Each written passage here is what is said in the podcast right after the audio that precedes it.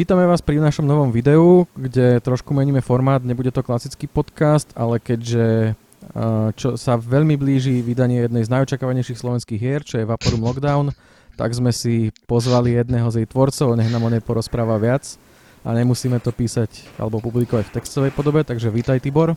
Čaute, ďakujem za pozvanie. Čauko. Tibor Repta pracuje vo štúdiu Fatbot, ktoré sídli v Bratislave, už majú za sebou prvú časť Vaporum a teraz pripravujú standalone prequel, ktorý sa volá Vaporum Lockdown. Ale ešte predtým, ako začneme, si môžem pripomenúť, že Vaporum je krokový dungeon s netradičným steampunkovo ladeným prostredím. Vyšiel už v roku 2017 a na Steame má veľmi pozitívne hodnotenia od hráčov. A hneď prvú otázku by som ti dal, Tibor, takú na telo, že teraz je vlastne nedeľa večer a o pár dní vychádzate. Ako to vyzerá v štúdiu? Tak ja by som ťa len poupravil, ono to je v podstate samostatná hra, ktorá je prequel k Vaporu prvému. No momentálne sme na tom tak, že ja som sa pred chvíľkou vrátil z roboty, navečeral som sa a hneď som s vami išiel riešiť tento podcast. Takže dneska som bol v práci asi od 9:00 a testovali sme, riešili sme trailer. Natáčal som rôzne klipy do traileru a posledné úpravy sme na ňom robili, posledné bugy sa riešili.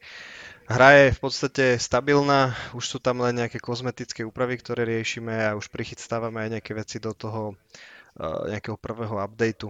Takže, no a nálada je taká, že teda hra je, mňa teda príjemne prekvapila, alebo jak by som to povedal, že keď som tieto posledné playthroughs robil, tak som bol taký, no som sa bál na ten balans a takéto veci. Ja vždy robím to, že si nechávam nejaký čas, dám si pauzu pred vydaním od toho hrania a potom po nejakom čase to otestujem, lebo chalani, čo to testujú dookola, tak oni nevedia veľmi objektívne tú obťažnosť očakovať, ale teda myslím, môžem povedať, že som teda akože spokojný. A hovorím, zajtra ešte testujeme ďalej, chystáme posledné veci so tými storefrontami ako Steam a GOG a Humble. Posledné nastavenia nejakých lokalizácií týchto storov a proste všetky tieto klasické veci nepríjemné, ktoré treba urobiť predtým, než vlastne je tá príjemná vec za to pustenie tej hry. A tak keď si teda povedal, ako ste na tom teraz, tak predstav trošku aj samotný Lockdown. Čo je to ten lockdown a prečo ste sa rozhodli ísť do prequelu? No v podstate ono to celé súvisí aj s tým Vaporom a s tým, ako sme fungovali po jeho vydaní. My sme urobili zo pár takých kritických chýb, keďže nikto z nás nebol producent alebo nikto z nás akoby nebol v tej produkčnej časti tej hry a tých salesoch a takýchto. Takže my sme spravili základnú chybu, že sme príliš dlho updateovali hru a snažili sa byť ten good game developer, good guy developer, ktorý proste do nekonečna tam pižla veci na tej hre, ktoré už reálne neprinesú žiadne sales a míňa vlastne peniaze, ktoré by mal míňať na ďalšiu hru a vlastne byť produktívny, tak my sme presne toto pokazili. Sa dookola snažili tam neviem čo vylepšiť a aby sme sa zapáčili ľuďom, ktorí už dávno riešili 1,5 milióna ďalších hier, ktoré by vyšli po nás. Takže toto bola prvá chyba. Ďalšia chyba bolo, že sme veľmi neefektívne riešili porty. Dosť neskoro sme ich začali. To je tiež revenue stream, ktorý potom, keď sme teda vydali tie porty konečne, tak nám zabezpečil, že sme vôbec prežili doteraz. No a ten prequel vlastne vznikol tak, že my sme mali viacero, popri tom, že sa riešili porty, tak časť týmu sme riešili nejaké predprodukčné aktivity na ďalšie hry a potenciálne projekty, ktoré by sme robili.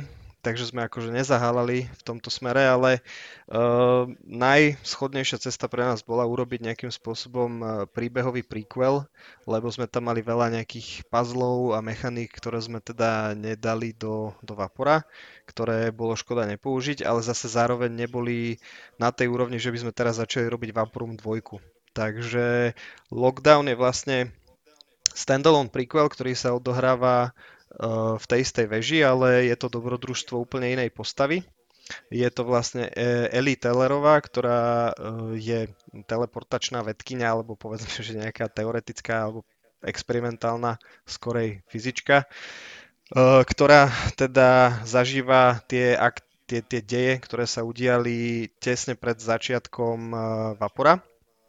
A je tam v podstate taká slučka, kde, nechcem to vyspoilovať, ale proste, že sú tam prekrýva sa tam niečo aj s udalosťami z prvého dielu, teda z Vapora, alebo jak to povedať. No a je tam omnoho veľa nových mechaník, sú nové druhy zbraní, máme minionov, máme proste pavučikov, ktorých si dokážeš spawnovať a vieš si ich levelovať a v podstate je to jedna z takých najzabavnejších vecí v tej hre teraz, keď vyspavnuješ pred seba pavučíka, ktorého používaš ako živý štít a cez neho strieľaš do nepriateľov a keď už si schopný ich vyspavnovať aj niekoľko, tak je to potom taká dosť dobrá mela. Je to v mnohom, je to vylepšené, sú tam úplne nové levely, akože v podstate celá tá kampaň táto je kompletne nová. Snažili sme sa tam dostať aj trošku viacej hudby, sú tam nejaké cutscenky. Povedal by som, že je to také aj otvorenejšie. Nie je to, že jedno poschodie za druhým, ale toho hráča trošku necháme, aby exploroval tie časti tej veže za seba. A v podstate je tam... Dosť bolo kritizované, že vo Vapore, že napríklad tajné miestnosti boli vždy nejaké pixel huntingové gombičky niekde na stene. To sme vylepšili teraz, že veľa z tých secretov sú také komplexnejšie. A tak by som to cca zhrnul. Sorry, že to nemám pripravené v nejakých bodoch, ale tak. Takže tak. Nie, takto organicky je to samozrejme super, ale ešte by som sa ťa spýtal, že vlastne začalo to ako nejaké DLCčko, ktoré postupne narástlo do plnohodnotnej hry, alebo aký tam bol ešte ten priebeh toho vývoja zo začiatku? On to bol v podstate tak, že my sme uvažovali, že či DLCčko, alebo že ako to spraviť, ale buď by sme to robili ako DLCčko a bolo by to také, že no dobre, hej, a hráči, ako aj to, čo sme tak vnímali, tak oni chceli radšej plné nové dobrodružstvo, s ktorým by sme sa vyhrali viacej a nie len nejaké DLCčko, kde v podstate zažívaš veľmi podobné veci. My sme dosť aj posunuli ďalej ten vizuál, aj tú asetáciu a povedal by som, že rozhodnutie robiť to standalone bolo správne, lebo tých mechaník, čo sme tam vďaka tomu mohli dať navyše, je také akurátne množstvo a ako DLCčko by to bolo strašne veľké a zároveň by nám to akoby neumožnilo tú hru zviditeľniť tak, ako keď je to plná hra, keby to bolo DLCčko. A vlastne, kto je autorom príbehu? Písal si to ty? Ak si to písal ty, tak teda ako sa ti to písalo? Vieš čo, ono u nás je vždycky, čo sa týka príbehu, je to kooperatívna vec. Ľudia, čo sme riešili v podstate príbeh, hlavne, tak som to ja, potom Zajo, Matej Zajaček a Michal Nemec, vlastne to je nový člen nášho tímu teda v podstate tesne pred vydaním Vapora sa ku nám pridal, alebo tesne po, to už neviem presne. A robili sme to kolaboratívne. Ja som si tam v podstate presadil nejaké základné také mechanické veci, ktoré sa týkajú toho progresu toho a hlavného cieľa, ktorý sa snažíš teda plniť, o čo ti vlastne ide v tej hre. Zároveň som nejakým spôsobom tak nejak ukočíroval tie veci, ktoré Mik ako keby vybrainstormoval a Mik je Michal Nemec, hej, akože to je jeho prezývka. Ja som to musel tomu dávať ako keby taký nejaký tvar, tú základnú kostru, lebo tam toho bolo strašne veľa a bolo to chaotické, lebo ja som dal aj pôvodne nejakú kostru, ktorú sme skonzultovali všetci, tuším, potom Mig na tom to rozpracoval, potom ja som to osekal a potom sa toho chytil Zajo, ktorý vlastne tomu dal takú perfektnú, by som povedal, tú formu, lebo tie postavy, ktoré predtým sme mali ako v schéme, tak nabrali akoby hĺbku a je tam nejaký lore, sú tam nejaké ich vnútorné myšlienkové pochody a... Takže to bol cca tá kolaborácia, hej, v podstate my traja, no ale samozrejme do toho potom vstupoval aj Lukáš Krapek, ktorý je náš hlavný grafik a samozrejme aj Peter Uličiansky, ktorý je ako náš programátor. popri Matejovi Zajačikovi. No a oni tiež do toho ako prispievali možno menšími vecami. No a potom Jožko Vančo, ktorý v podstate u nás vtedy testoval a riešil aj také UI a UX veci a trošku PR riešil so mnou, no a on tiež, on bol dobrý v tom feedbacku, že chalani, že toto, čo tu dávate, je trošku pritiahnuté za vlasy a proste bola to kolaboratívna vec. Takže není tam nikto, že by jeden človek z nás teraz zrobil scenár alebo teda príbeh, je to, každý robil nejakú časť a z toho potom vznikol ten celok. Takto to vyznieva, že ste si pomaly až užívali to vytváranie sveta Vaporum, takže dostaneme sa do neho ešte v nejakej ďalšej hre alebo sa posuniete niekam ďalej? Vieš čo, takto, nás strašne baví tieto veci vymýšľať, lebo my sme hrozní špekulanti a hlavne hráme tabletop RPGčka ako Call of Cthulhu a Dungeons and Dragons a teda v podstate tam by sme si rýchlo ujeli, takže sme sa museli držať na úzde. Ale inak to, ten lore, ten základ loreu a vlastne čo sa ten setup toho celého sveta, tak to som v podstate riešil aj ešte pred Vaporom. A som spísal nejaké základné, nejakých pár strán o tom a potom vlastne na tom celom sa stavalo. Čiže niekde sme to museli potom stopnúť. A čo sa týka toho sveta, že do ďalšej hry, no poviem ti to takto, my máme momentálne niekoľko možností, akým smerom sa ubrať. A všetko sa týka toho, že aj ako sa bude dariť teraz novej hre, ale aj tomu, že ako sa zapáčia potenciálnym publisherom projekty, ktoré teda máme rozpracované. Takže zatiaľ, ja by som to povedal tak, že potrebujeme oddychnúť od toho Vapora a toho sveta a celkovo podľa mňa aj od možno crawlerov štvorcových. Ťažko povedať. Je to veľmi otvorené.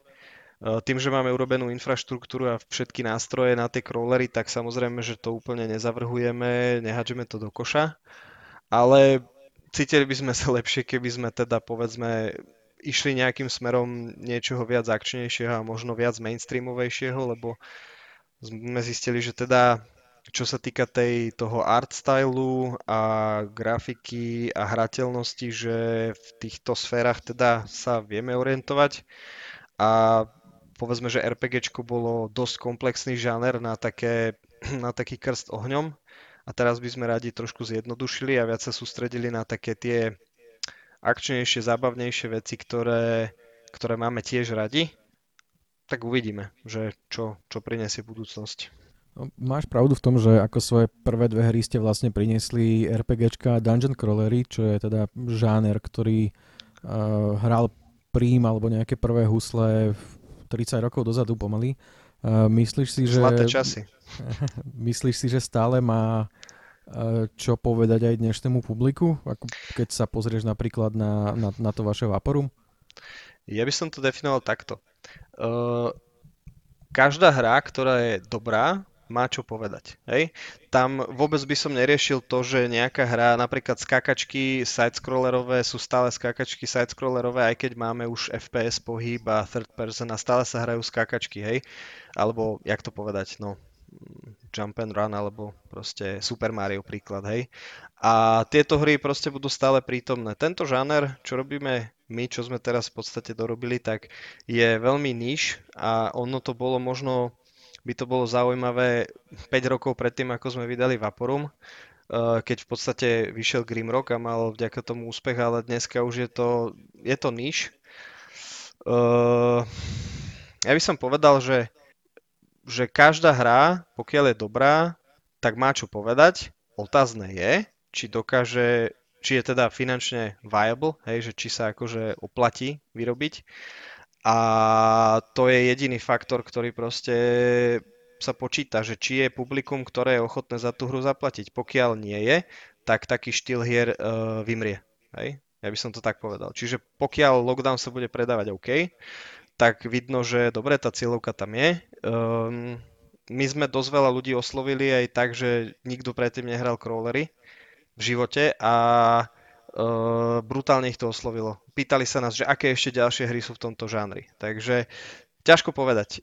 Ja by som povedal, že všetko budeme hodnotiť potom. Dobre, takže aký úspech zožalo Vaporum na Slovensku a vlastne vidíš tu nejaký potenciál na to, aby sa lockdown presadil ešte významnejšie, aby si prípadne zaslúžil tú slovenčinu, o ktorej vieme, že tam nebude? Takto, ja nehovorím, že slovenčina tam nebude. Ja hovorím, že nebude pri vydaní. Hej? To je to, čo práve väčšina týchto ľudí nechápe. Hej? Definuj, čo je úspech v tejto mierke. Aby si to na Slovensku aspoň zarobilo na tú lokalizáciu, po ktorej ľudia volajú. OK. No reálne Vaporum ani zďaleka nepokryl náklady na lokalizáciu v Slovensku. Ani teda tie české predaje sú k tomu bližšie, ale slovenské ani zďaleka a hlavne tú slovenskú lokalizáciu. Veľmi veľa ľudí si myslí, že my píšeme hru v slovenčine. Nie, nepíšeme. My ju píšeme v angličtine. Pretože písať ju v slovenčine bolo maximálne neekonomické, pretože následne by sme zaplatili o mnoho viacej za človeka, ktorý to preloží zo slovenčiny, ako za človeka, ktorý našu, povedzme, neúplne dokonalú angličtinu skoriguje. Hej? Takže hlavne my hovoríme všetci plynule po anglicky, niektorí aj s ďalšími jazykmi, takže hlavne my sme vyrastli na počítačových hrách v angličtine, hej, a pre nás je nepochopiteľné, že niekto proste dneska sa k tomu stavia tak, že pokiaľ hra nie je v slovenčine, tak si ju nekúpi. To je pre mňa absurdné a nikdy to nebudem chápať. Ďalšia vec je, že slovenčinu sme robili v podstate my, hej, a robili sme ju vo voľnom čase, v nadčasoch v podstate a následne ešte musela byť nejakým spôsobom korigovaná. Tento proces je drahý, nielen teda na náš čas, ale zároveň potom na čas a peniaze na toho profíka, ktorý to celé skontroluje, hej, takže tam netreba vôbec rátať nejaké že peniaze že per slovo, ale treba rátať aj to, že to treba otestovať.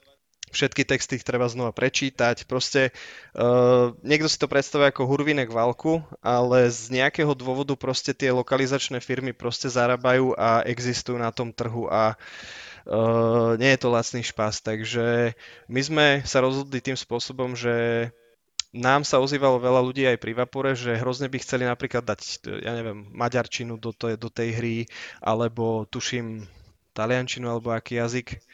No a my sme teda sprístupnili tie nástroje a ľudia si môžu pridať vlastný preklad do tej hry. No a keď ten preklad, akože tá komunita teoreticky zhodnotí, že je kvalitný, tak myslím si, že nebudeme sa brániť tomu, aby sme ho teda pripojili k tomu oficiálnemu releaseu. Ale hovorím, že keď sa pozrieš na tie čísla, tak slovenčina by sa neoplatila a čeština je to také, no, ešte o tom podebatíme v podstate.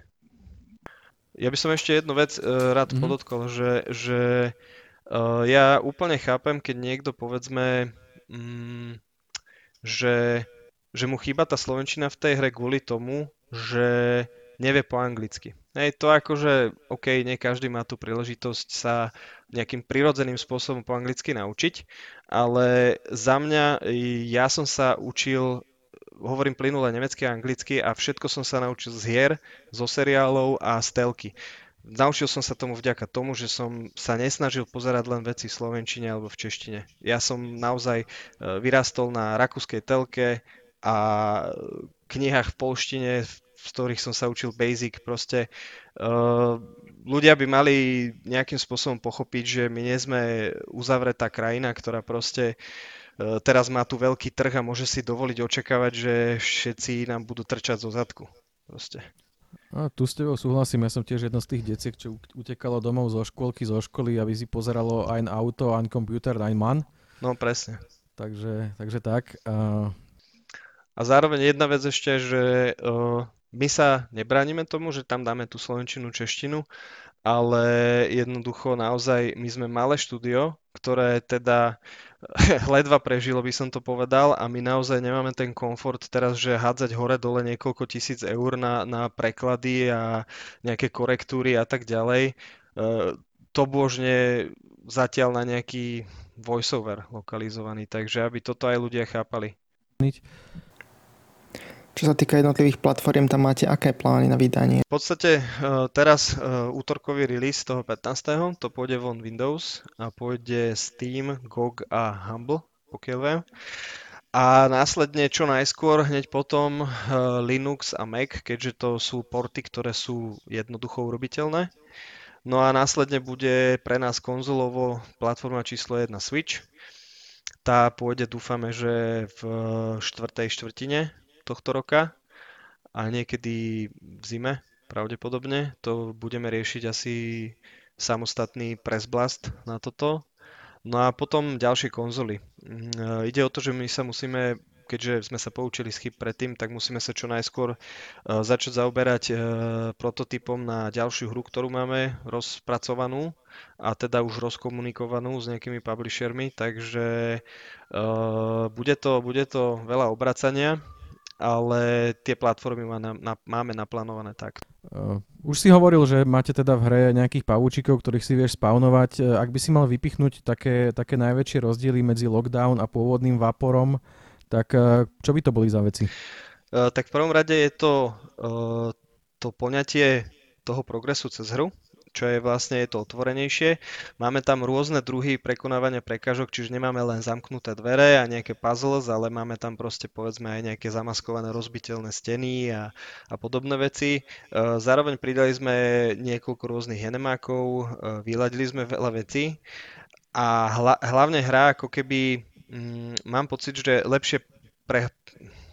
lepšie prerozprávava ten príbeh tej veže.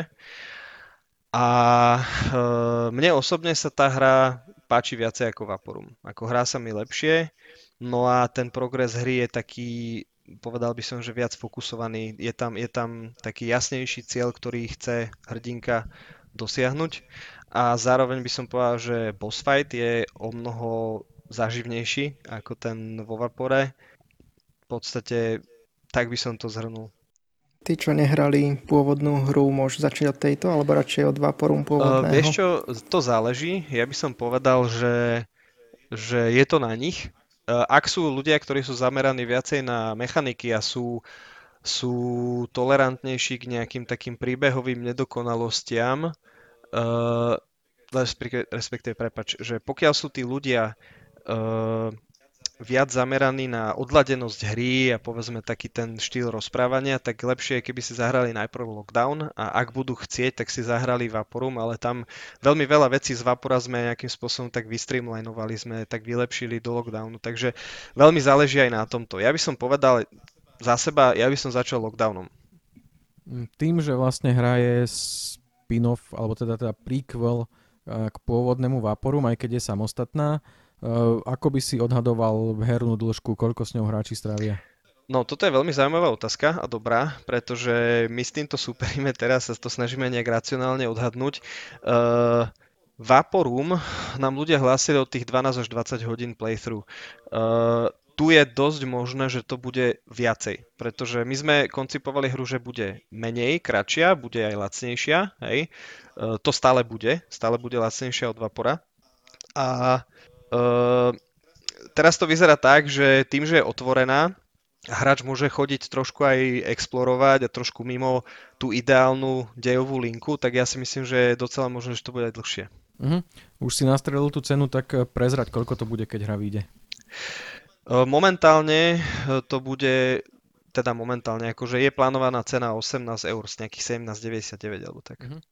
A myslím, že to ešte plánujeme vlastne, že ľudia, ktorí vlastne Vaporum, tak pri launchi budú mať ten discountový kupón, ale to je tiež vec, ktorú ešte teraz momentálne nastavujeme, všetko riešime, takže to je náš plán. Cena na Switchi je vyššia? Cena na Switchi nie je stanovená zatiaľ. Ale tam sa zarátajú aj karty, nie? Oni bývajú vyššie. My nebudeme pravdepodobne robiť physical release. Ja, digitálne. Hej. No. Uvidíme, toto je ešte otvorené v podstate, že ako to bude vyzerať všetko na Switchi, ale zatiaľ plánujeme len digitálny release.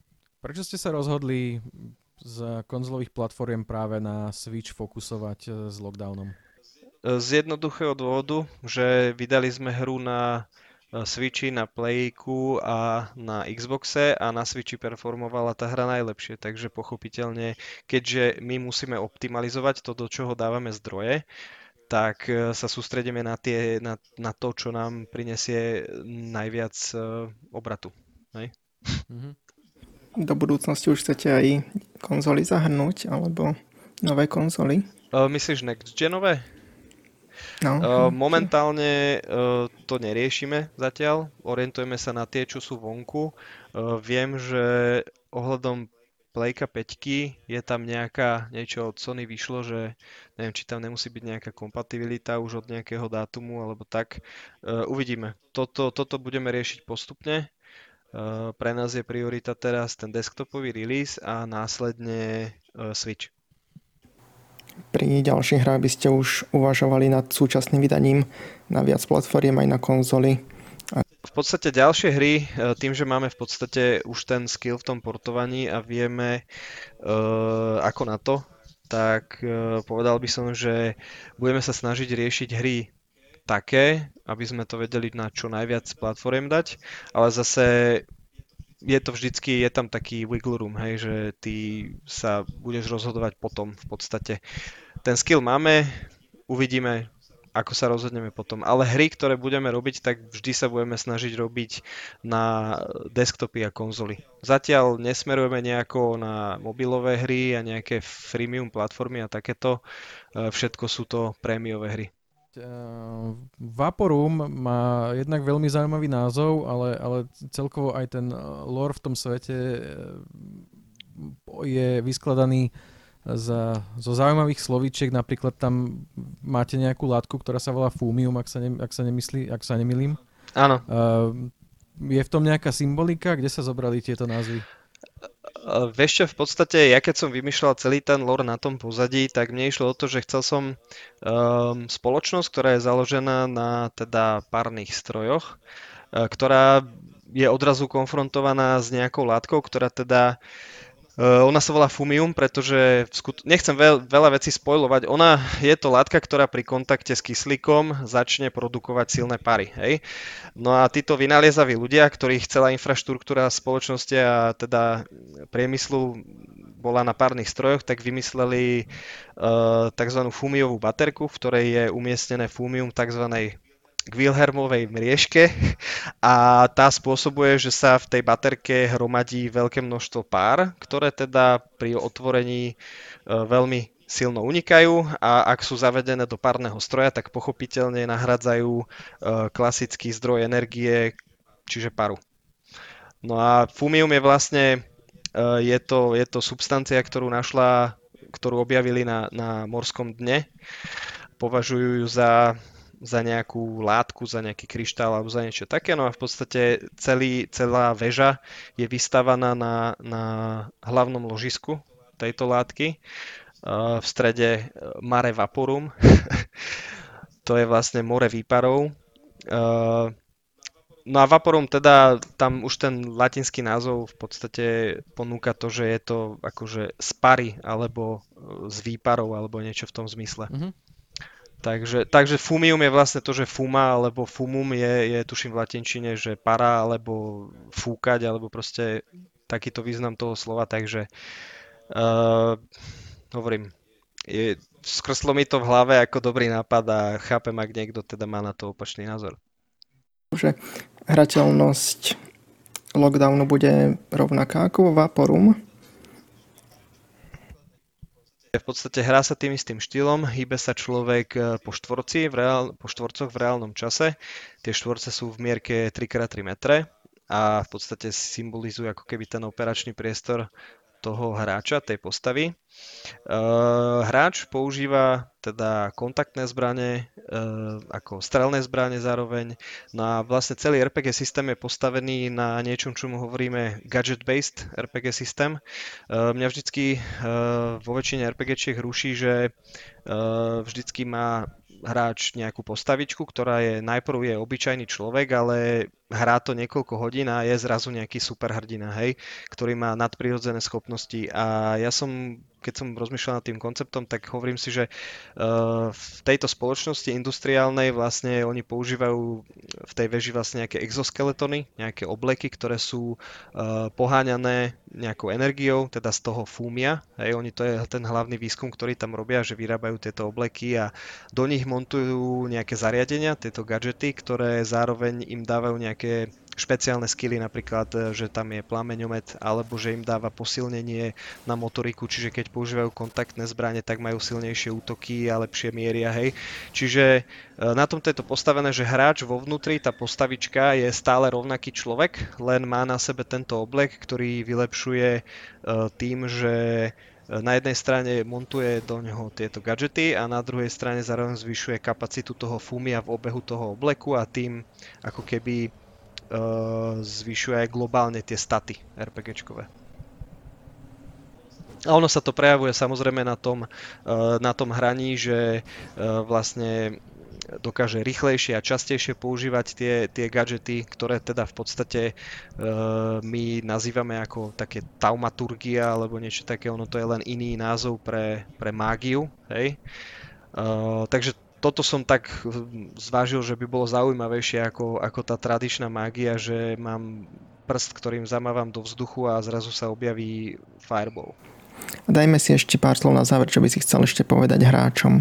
Ja by som to povedal tak, že v podstate my sme mali indie tím nadšených developerov a máme strašne radi počítačové hry a máme to šťastie, že sme mohli vyrobiť ďalšiu hru.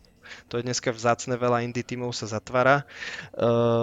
Sme teda spokojní s tým, ako to vyšlo. Ešte samozrejme budeme nejaké veci ladiť a budeme hrozne radi, ak si to ľudia zahrajú aj napriek tomu, keď tam není slovenčina a dajú nám nejaký feedback a ozvú sa nám. My sme veľmi otvorení tej diskusii, ale samozrejme, že teda musí to byť kultivované. Dobre, ďakujem ti veľmi pekne, Tibor, že si našiel čas aj v takto časovo vypätom období.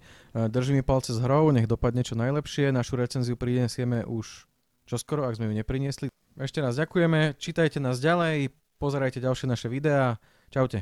Dobre, ďakujem za pozvanie, chalani. Čauko. Čau, čau.